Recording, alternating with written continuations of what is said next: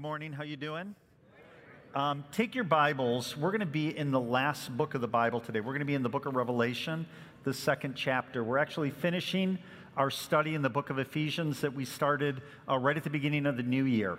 And uh, today we're going to kind of look at the end of the story for the church in Ephesus, and we're going to find that in Revelation 2. Just to kind of give you some context uh, of where we are. Last week, uh, Calvin preached, and he actually preached from Acts 20.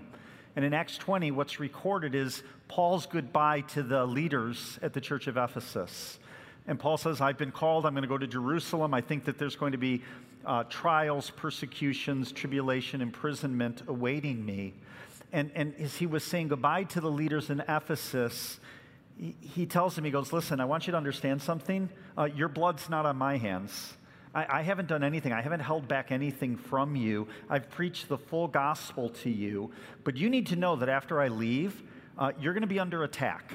And, and, there's going to be, he calls it wolves in the text, or false teachers that are going to come in. They're going to do everything that they can to lead away the disciples of Christ. And in teaching this, Cal mentioned last week, there were, there were two things in the text that jumped out to him that real faith involves both truth and tears. Maybe you'll remember that if you were here. So he was talking from Acts 20. Well, just kind of on a timeline, Paul leaves. He does go to Jerusalem. He is imprisoned. He remains a prisoner for several years there, and then he gets transported as a prisoner to Rome. And he's in Rome awaiting execution in prison that's when he writes the letter to the church in Ephesus that we've been studying for the last 10 or 12 weeks. So the book of Ephesians is Paul's letter from prison in Rome. And at the end of his letter, I didn't get to this the last time I spoke two weeks ago. I was talking about putting on the full armor of God. And Paul concludes his letter by warning the church that there's spiritual warfare going on. Like you're in a battle and you need to stand firm. And he closes his letter. It says this at the end of Ephesians. I'm just reading from Ephesians 6:18. He says, "Pray at all times with all prayer and supplication. Keep alert with all perseverance." In verse 19 he says, "Pray for me that I might boldly proclaim the mystery of the gospel." And then the last two verses of Ephesians 6, the last two verses, the benediction to his letter to the church in Ephesus. I'm going to put this on the screen. Just look at what he says. It says in verse 23, he says, Peace be to the brothers and love with faith from God the Father and the Lord Jesus Christ. Grace be with all who love our Lord Jesus Christ with love incorruptible.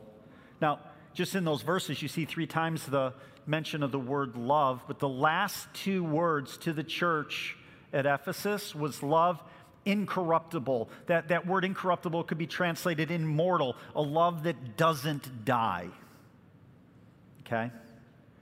Paul will eventually be executed in Rome for the gospel. Five years, 10 years, 20 years, 25 years pass. And, and the beloved disciple of Jesus, John, he finds himself exiled for the gospel to a, to a little island in the middle of the uh, Mediterranean, the Isle of Patmos. And while he's there, the glorified Christ visits him there. You can read about that in chapter 1 of the book of Revelation. And in Revelation 2 and 3, John is instructed to, to be the scribe, to write down what Jesus wants to communicate to seven churches real churches that existed throughout Asia Minor with real pastors, real people, and real problems. And Jesus tells John, write it down, what I'm going to say. Revelation 1 1, the revelation of Jesus Christ. Jesus Christ is the author to the letter or to the letters to these seven churches. So, so it's been about 25 years since we left the letter to the Ephesians. Now we're seeing what Jesus has to say to the church. And I would just say a lot can happen to a church in 25 years. And as we read this letter, as I've been studying it for the last two weeks, here's what I would tell you I don't care that much about the church in Ephesus, a church that existed 2,000 years ago with people that I don't know. I've been wrestling with what this letter might be saying to our church. Even more importantly, I've been wrestling what this letter says to the individuals in our church, what this letter might say about me, that if Jesus were going to pen a letter addressing my spiritual condition or our spiritual condition, what would he say? I got a question for you. Seven days from now, what are we celebrating? You guys fired up? Wow, there's a, there is a guy. It was, it was in this area here. I think it was you, Doug. Doug's pretty fired up. But, but the question is this, quite honestly how we doing? Not how is the church in Ephesus, how were they doing 2,000 years ago? The, I think the, the purpose of this text for us this morning is to ask ourselves the question how are we doing? Look at Revelation 2, verse 1. It says this It says, To the angel of the church in Ephesus, write, Jesus is saying this. He's telling John to write. He says, The words of him who holds the seven stars in his right hand, who walks among the seven golden lampstands. Okay, the language just got weird. What a weird way to start a letter. And as we go into the book of Revelation, you're going to run into a lot of symbolic language. Often, the book of Revelation will explain its own symbolism. It'll give you a phrase like this and will explain exactly what it's talking about. But there are going to be some times in the book of Revelation where we're just going to have to be humble enough to say, we don't know. We, we don't know what the author's intent was in using the language that he used. In this case, you see it right at the beginning of Revelation 2, verse 1. To the angel. That word angel in the Greek is just simply messenger. And we don't know exactly what it means. To the messenger of the church of Ephesus. Some believe that it's an angel. I'm kind of for that idea. I like that idea that every church has an angel uh, Peter writes in 1 Peter 2 as it relates to the gospel. The angelic beings don't understand fully the gospel. They don't understand repentance. They don't understand grace. They don't understand forgiveness. They don't understand why God would set his unconditional love on schmoes like us. It says that the gospel, the things of the gospel, are things that the angels long to look at or long to understand. So maybe that there is an angel assigned to every church. There was an angel assigned to the church in Ephesus, and maybe there's actually like a guardian angel or an angel that watches over us. And maybe that angel is trying to learn about the gospel by observing us and how we doing? What's he learning? What, what, what questions does watching our worship, does watching our community answer or raise in our angel's mind? Maybe it means angel. Others believe that it's the pastor or the leaders of the church, and I kind of like that because it says that Jesus holds them in his right hand. But as it relates to this verse and to the stars and to the lampstands, we don't have to guess at what the symbolism is. The text explains it to us in chapter 1, Jesus is revealed in all of his glory. He is seen there with seven stars and seven lampstands. And if you read the last verse of chapter 1, Revelation 1:20, it says, As for the mystery of the seven stars that you saw in my right hand and the seven golden lampstands, the seven stars are the angels of the seven churches, and the seven lampstands are the seven churches. Here's the only thing that I don't want you to miss. In starting his letter to the church in Ephesus, he says, Listen, the one who's writing to you is the one that walks amongst the churches. Like, our community might look at the church and say, It's past its prime. It's outlived its purpose. You might come and be bored with the church. Here's all I'm going to tell you Jesus loves his church. Nobody loves the church of Jesus more than Jesus. And what he's saying in this verse is I know what's going on in your church. I'm walking amongst the churches, I'm aware of what's going on. There's been moments I'm like, Jesus, did you see what's going on? Yeah, I see it. I'm walking amongst the churches. I care. I know. And then what he does in verse 2 and 3, he starts to talk about the specifics of this church. He's, he's analyzing what's going on in the church of Ephesus, and I want you to see what he commends them for in verses 2 and 3. He says, I know your works. Now, now this isn't your job, this isn't um, what you're doing uh, for your living or your vocation. He's saying, I know your works for the gospel. It's talking about activity. You guys have a witness, you have a testimony. You're sweating, you're working on behalf of the gospel. The first thing he does is he commends them for their works, and then he uses this next word I know your works and your toil. Well, works and toil, like, what's the difference? As I was studying this, I'm like, is Jesus just being redundant and repetitive? No, no, toil's actually different. Toil talks specifically about the hardships, the sorrows, the disappointments, the betrayals. And when he says, Listen, I know your works and your toils, Jesus is communicating something. If you're going to work for the gospel, if you're going to have a witness, if you're going to have a testimony, there's going to be hardships. There's going to be sorrows. There's going to be disappointments. There could be ridicule. There could be betrayal. Working for the gospel in difficult circumstances because you're working for the gospel, they go together. And then he says, Your patient endurance. They're enduring. How you cannot bear with those who are evil, but have tested those who call themselves apostles and are not, and found them to be false. Okay, remember, Paul had warned the church in his farewell in Acts 20 hey, be careful, false teachers are coming in. And what Jesus is saying is, he's saying, your theology hasn't slipped. You guys know what's true. You can compare what's true to what's false, and you're withstanding the false teachers. You're doing exactly what Paul asked you to do. You're contending for the truth. Your, your doctrine is solid. He says in verse 3 I know you are enduring patiently and bearing up for my name's sake. The whole idea, and that you have not grown weary, have not grown weary, bearing up, enduring patiently. Man, there's been persecution. This hasn't been an easy season. There's been difficulties. All of that is implied in the text. But if you look at these two verses and you say, okay, let's analyze this church at Ephesus. Is this a church that I'd want to be a part of?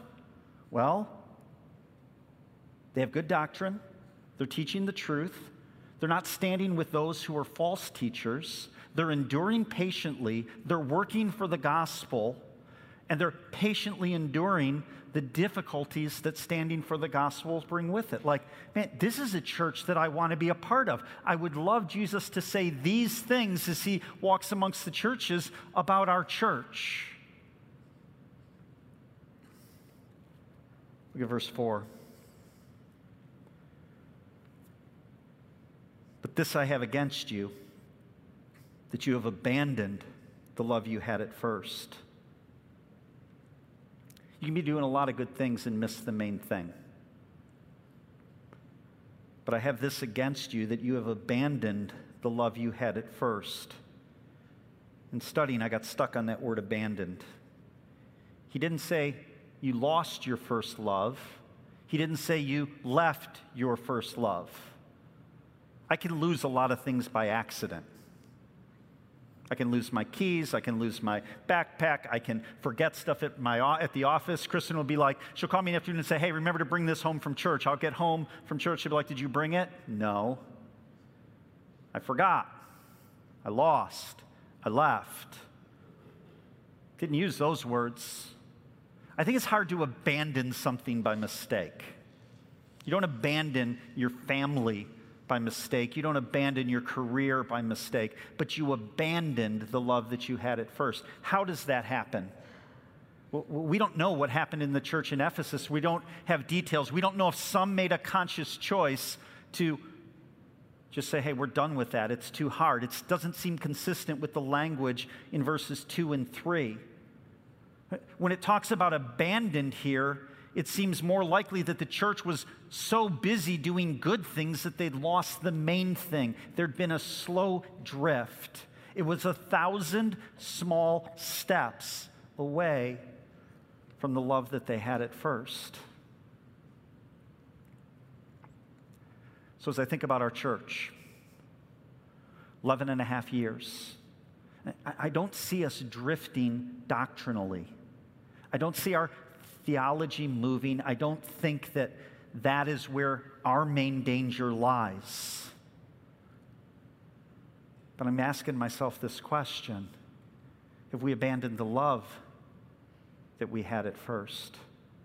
See, see, I think in West Michigan, that's the danger. It's, it's easy to go through the motions of Christianity, and if we're not careful, we'll do the things that Christians do without having the affection for Jesus that we had at first.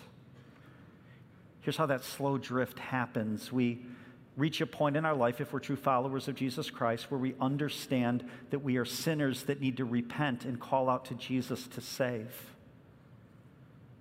And we call on Jesus to save. And in that moment, we realize some incredible things about the gospel that Jesus doesn't love us because of who we are, He loves us because of who He is. That once we've repented and asked for forgiveness of our sins, He has the power to forgive our sins because He paid for God's wrath on the cross. We're going to be looking at this on Friday. Our guilt and our shame is removed because Jesus has already paid God's wrath for our sin. And there's this exchange where from then on we are viewed by a holy God through his righteousness. He takes our sin, we get his righteousness. So God looks at us and sees Christ's righteousness and he calls us his children, joint heirs with Christ. There's this beauty in the gospel that all of a sudden we realize as the guilt and shame is lifted and we've repented of our sins, Jesus meets us there and we are overwhelmed with the fact that we are accepted into the family of a holy God. And then what happens slowly over time? We begin to do the things that Christians do, all good things. We go to church, we become part of a community. Maybe we're reading God's word or we're having our quiet times and we're praying. But then those things, all of a sudden we're doing those things, and those things kind of become a measurement or a means to an end. And our affections are replaced with a list of the things that we're supposed to do or not supposed to do. And all of a sudden, our attention is on the things that we're doing rather than the person that we're doing them for. And so all of a sudden we've got these lists and we judge ourselves and others by the list and we say, okay, are we doing the things that we're supposed to do? And if we're doing the things that we're supposed to do, if we're growing in those things, doing them more than we were a week ago, a month ago, or a year, then God must be pleased with us. And we slowly drift into a system or a pattern of religion and routine, and we slowly lose our affections. How you doing? Does that resonate with some of you?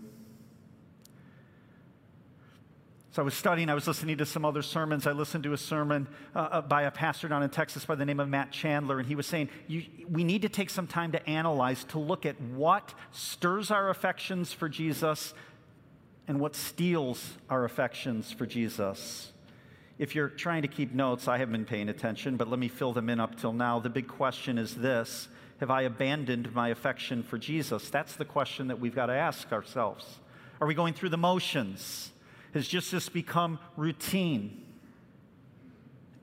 Have I lost my joy? Questions that we need to ask, that we need to assess about ourselves. And, and I think one of the things that we've got to look at is what are we spending our time on? What, are we spending our times on things that stir our affections or steal our affections? And for the moment, I'm not looking for Bible and Sunday school answers. What stirs your affections? Not, not just reading the Bible and praying and time with God's people and all of those things for sure do that. But practically in your life, what are some of the things that you do on a routine basis or a weekly basis or a daily basis that stir your affections? My list won't look like your list. So if you're trying to fill in the blanks, please don't be writing down my list. Like that would be stupid.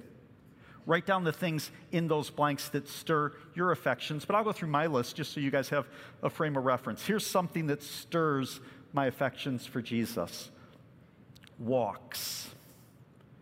And I want to be really specific about this certain walks. Kristen and I will often go up to our home in Bitely, uh, about an hour north of here, after the services today. We'll be up there Monday and Tuesday. Monday, I'll start to think about my sermon, prepare it. Tuesday, I'll start to outline it, and I get up often early on Tuesday mornings, 6, 6.30. Sun's just coming up, opening the text, working on my message. The other thing that happens is Monday night, I get an email, which is all your prayer requests from the weekend before, and I start to read through the prayer requests from the church, and I study, and then Kristen will get up and we'll have coffee. The coffee is important uh, on Tuesday mornings. And, and I've had my coffee and I've spent some time in study, and I'll be like, hey, Kristen, I'm just going to go for a walk around the lake. It's a couple, three miles. And as I'm walking, I'm watching the snowfall, or listening to the birds sing as it's spring, or watching the snowfall on the birds that are singing about spring. It's Michigan. And I'm remembering the requests, and I'm thinking about the text, and I'm praying as I walk. It stirs my affections.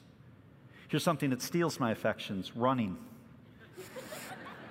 And I know some of you are like, no, no, no, that was the first thing on my list. I'm a runner. Like it, it, it, it stirs my affections. Um, you're broken.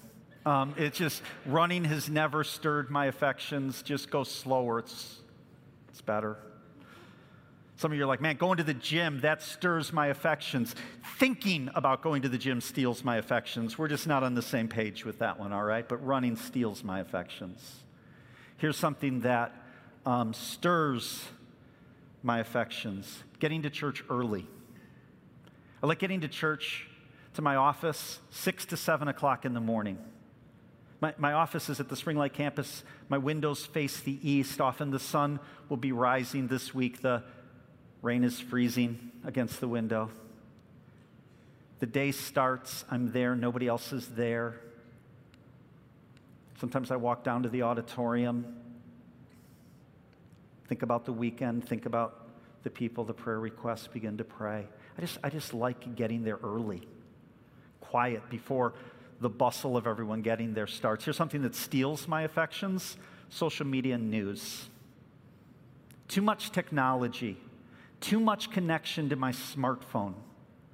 Watching the news, looking at what everybody's saying on, and telling you what, that tends to steal my affections. Here's something that stirs my affections worship.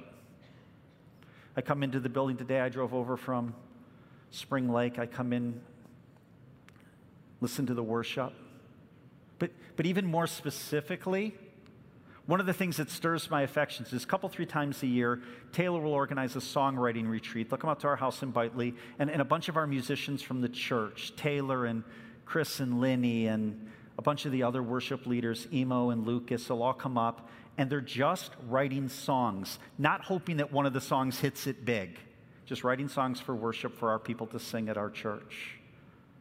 Monday's their day off. They come up Saturday afternoon, they give up their Saturday afternoon, their night, their entire Monday, just writing songs couple, three times a year. Now, now I can't write music.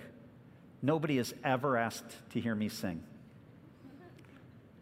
I just like watching the process, listening to our young songwriters my, my daughter Catherine, she's one of the writers, and for the couple weeks before, I'll often hear her up in her condo above us. We got this everybody love Raymond thing going on. We live below them. And, and she's on the piano and she's singing and she's working on songs that she wants to bring to the group. It does something to my heart. It stirs my affections to hear my daughter writing songs, singing praise about our Lord. It just does. Here's something that steals my affections being too busy or not busy enough. Man, I, I got to stay in the right lane and it's hard to find because here's what I know when I get too busy, I get grumpy. And then when I'm not busy enough, guess what happens? I get grumpy. So I'll chase and I'll be working and I'll be going really fast. And I'll be like, okay, time to take a vacation. And I'll be a day into the vacation. And I'll be like, well, what are we doing tomorrow? Like, like what comes next? Like finding that lane between too busy and not busy enough, man, man, that steals my affections.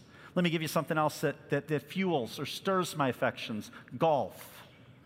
And not normal golf, not foursomes, not scrambles, not five hour rounds. First tee time of the day. Just me and my golf cart and my dog. My dog knows his way around the course. We played enough in the early morning, so he'll go chase squirrels and turkeys and deer. And the sun's just coming up, and you start with a coat, and then it starts to get warm. And I'm just out there enjoying those few hours of solitude in the morning. I love it. Do you know what steals my affections? Golf. Waking up in the morning, playing terrible, worried about my score practicing for some tournament and becoming completely frustrated and consumed with how I'm playing. And, And this is what I want you to see, even as you make your own list and consider the things in your life that stir or steal your affections. It's tricky, it's a slippery slope. If all of a sudden the things that stir my affections for Jesus, I can take those very things like golf, and if I set my affections on the things that stir my affections, it actually becomes an idol and it steals my joy. on this list, one of the things that stirs my affection, I love going up to Alaska. I love the scenery, I love everything about it. I go every couple, three years. But if that's the thing that stirs my affections, does that mean one week out of 150, my affections are going to be stirred?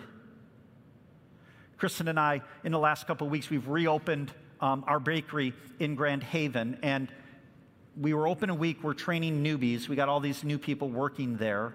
And then the next week, which was this past week, is the slowest week of the year for a bakery in Grand Haven because y'all are in Florida. So we break bread for nobody. Okay? Last week is followed by this week, which is the busiest week of the year for a bakery because you're going into Easter. It's just crazy.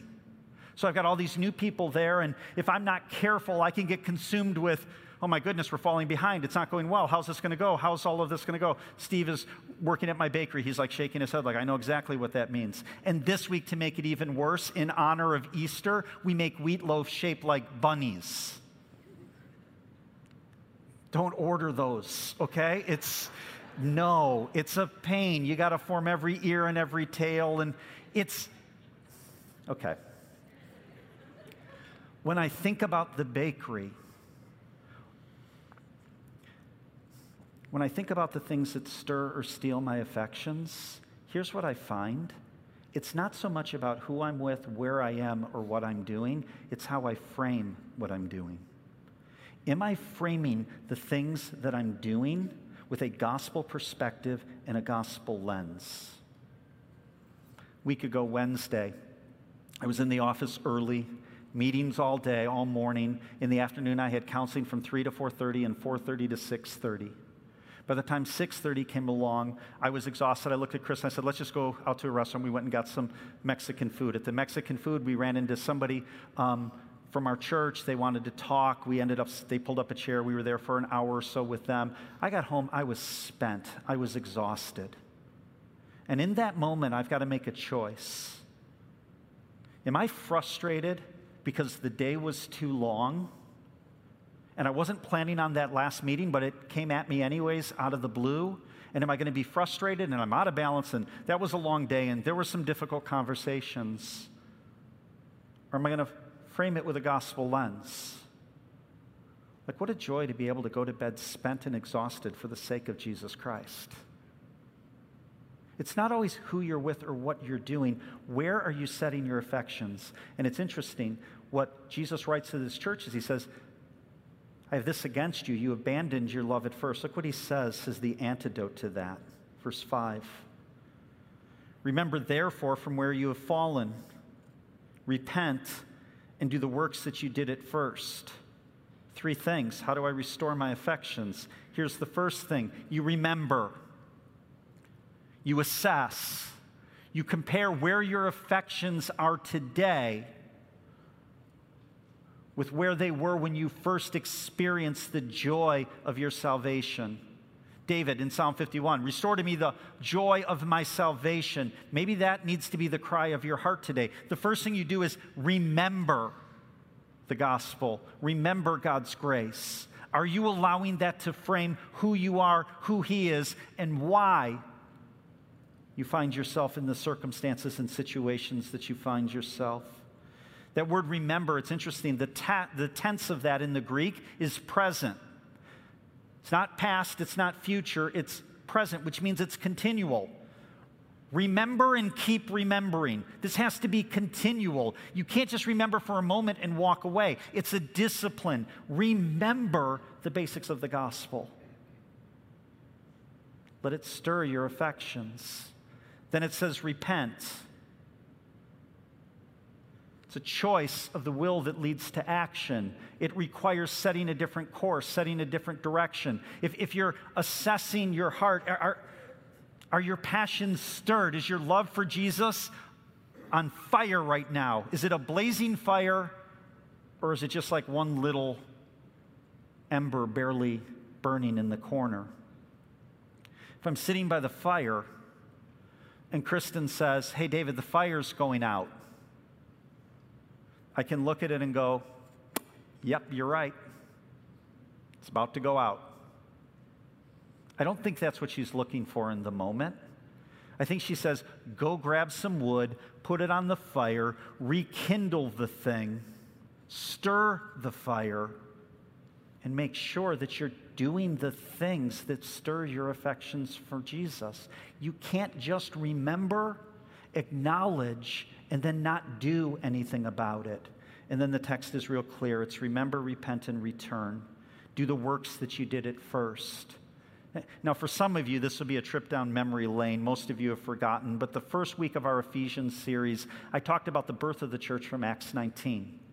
And in Acts 19, Paul goes to Ephesus. He begins to preach in the synagogue. He gets kicked out of that, so he goes to a Greek hall. God uses those two to spread the word throughout Ephesus. He immediately runs into opposition and persecution as the gospel begins to spread. And then in the middle of Acts 19, there's this really crazy story where Paul is, hit, is fighting against spiritual opposition. He's having to cast demons. People are demon oppressed. They're coming to him, and he's casting out demons. And, and, there's a high priest and his seven sons look at what Paul's doing and they're like, man, we'd like to be able to do that too. So they go out trying to find a demon oppressed man. Never a great idea. Okay? They go looking for one of those guys and they find him. And here's what they say it's really interesting. In the middle of Acts 19, they say this I adjure you by the Jesus whom Paul proclaims. Paul knows him. We're going to adjourn you by Jesus' name. And the demon responds to them. I love what he says. He says this He says, Jesus I know, and Paul I recognize, but who are you? The next verse, verse 16, and the man in whom was the evil spirit leaped on them, mastered all of them, and overpowered them, so that they fled out of the house naked and wounded. Okay, listen, I'm, I'm not a big boxing fan, I'm not a big MMA guy, but here's what I know. If you enter a fight fully clothed and you leave naked, that's a unanimous decision. If, if you start the fight with pants and you leave without pants, you lost, okay? to make it worse, I love what the text says. It says, This demon oppressed guy beat the seven sons of the high priest naked and they fled. Listen to what it says in the next verse, verse 17. And this became known to all the residents of Ephesus. Well, thank you for piling that on, Luke. So, are you, are you one of those brothers? Like, I remember you naked. I watched you, like, yeah, that's me. Whole city, known to all of Ephesus. Then he goes on, both Jews and Greeks. Thank you. Get the point. And fear fell upon them all. And now I want you to hear what it says next. And the name of the Lord Jesus was extolled. Also, many of those who were now believers came, confessing and divulging their practices. This is not people getting saved and confessing their sin. These are people that were in the church that were now believers that were being honest about themselves. They were taking off the mask, they were confessing sin. Verse 9, and the number of those who had practiced magic arts brought their books together and burned them in the sight of all. And they counted the value of them and found it to be 50,000 pieces of silver. So the word of the Lord continued to increase and prevail mightily. I kicked off this series by asking this question How can we be sure that our faith is our own? Or, that, or if we're just going through the motions? And I gave these two points. Here's how you know when you're willing to drag your sin into the light when you're willing to be honest with who you are. These are the things that they did at first, that they returned to dragging your sin into the light, being honest, being transparent, being in community, confessing your sin, not just going through the motions, not just following rules, and then assessing yourself by how well you're keeping the rules. That's religion. It's not it, man. It doesn't stir your affections. Confessing your sin. And then the second thing is Jesus most treasured. They were getting rid of the things, the books, and their possessions that were stealing their affection for Jesus. They're saying, like, we don't want anything to do with this. focusing on Jesus Christ. Okay. Remember, return, repent, return. Look at the end of verse 5. If not, I will come to you and remove your lampstand from its place unless you repent. Remove your lampstand from its place. God's going to pull his presence from their church. We see this in the Old Testament. God removes his presence from the nation of Israel. It's called Ichabod. For a church, there's, there's nothing more tragic than that.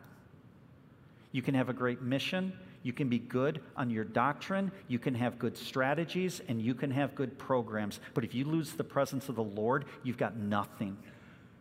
And that's not just true of the church, it's true in your family, and it's true in your life. It says in verse 6 Yet this you have, you hate the works of the Nicolaitans, which I also hate. That, that group there is, most scholars say it was a sect of the church of Christianity that was holding to the gospel but was merging it with sexuality and idolatry from the culture in Ephesus. Verse 7 He who has an ear, let him hear what the Spirit says to the churches. This is Jesus, in essence, saying to the church, Listen up. And he says this To the one who conquers, I will grant to eat of the tree of life, which is in the paradise of God. It's interesting if you were to read all of chapter 2 and chapter 3 of Revelation, all seven letters to the seven churches, every letter contains this phrase To him who conquers, to him who conquers, to him who conquers. Some translations, to him who endures, or to him who overcomes. But every church, to the one who conquers. It means there's an obstacle that has to be overcome, that has to be conquered. It's going to take effort, there's going to have to be intention to the one who overcomes. Every church is given a promise. Look at the promise that's given to the church that's lost its first love. I will grant to eat of the tree of life, which is in the paradise of God. Let me close by doing this. Let me just direct your attention to where the text directed their attention. Revelation 22, verse 1. Then the angel showed me the river of the water of life bright as crystal, flowing down, flowing from the throne of God and of the Lamb through the middle of the street of the city, speaking of New Jerusalem. Also, on either side of the river, the tree of life with its 12 kinds of fruit, yielding its fruit each month. The leaves of the tree were for the healing of the nations. Before the nine o'clock service, I was getting donut number one, okay? And as I sat there, a woman came up to me, tears in her eyes, and says, Why isn't God answering the prayers for the people of Ukraine? A day is coming when sin will be no more and the nations will be healed because God says, It is done. I will restore peace. When a church is struggling with its affections, Jesus directs them consider eternity, consider the broader picture, consider the scope. He says in verse 3 No longer will there be anything accursed, but the throne of God and of the Lamb will be in it, and his servants will worship him. They will see his face, and his name will be on their foreheads, and night will be no more. They will need no light or lamp or sun, for the Lord God will be their light, and they will reign forever and ever. Do me a favor. Can you guys just bow your heads for a moment? Simple question. How you doing? Have you wandered? Have you abandoned your first love? Are you willing to have the courage and the honesty to assess your own heart? Where are you at this morning? For some, it might mean that you need to remember. For some, it might mean that you need to repent. Some of you might consider that this life is a vapor, it is a breath, that a day is soon approaching where the real children of God will worship and praise for all eternity because we'll be in the presence of the Lord. Are we allowing the light and momentary afflictions of the current moment to, to seriously steal our affections for a holy God who set his unconditional love on us? May it not be said of us as a church, may it not be said of us as individuals that we've abandoned our love of Jesus. Let's pray. Father, I thank you for um, your word. And um, my prayer is simple. I pray that your word will do what you say it will do, that it will pierce hearts, that it will convict of sin, that it'll restore, that it'll transform, and that it'll save. In Jesus' name we pray. Amen.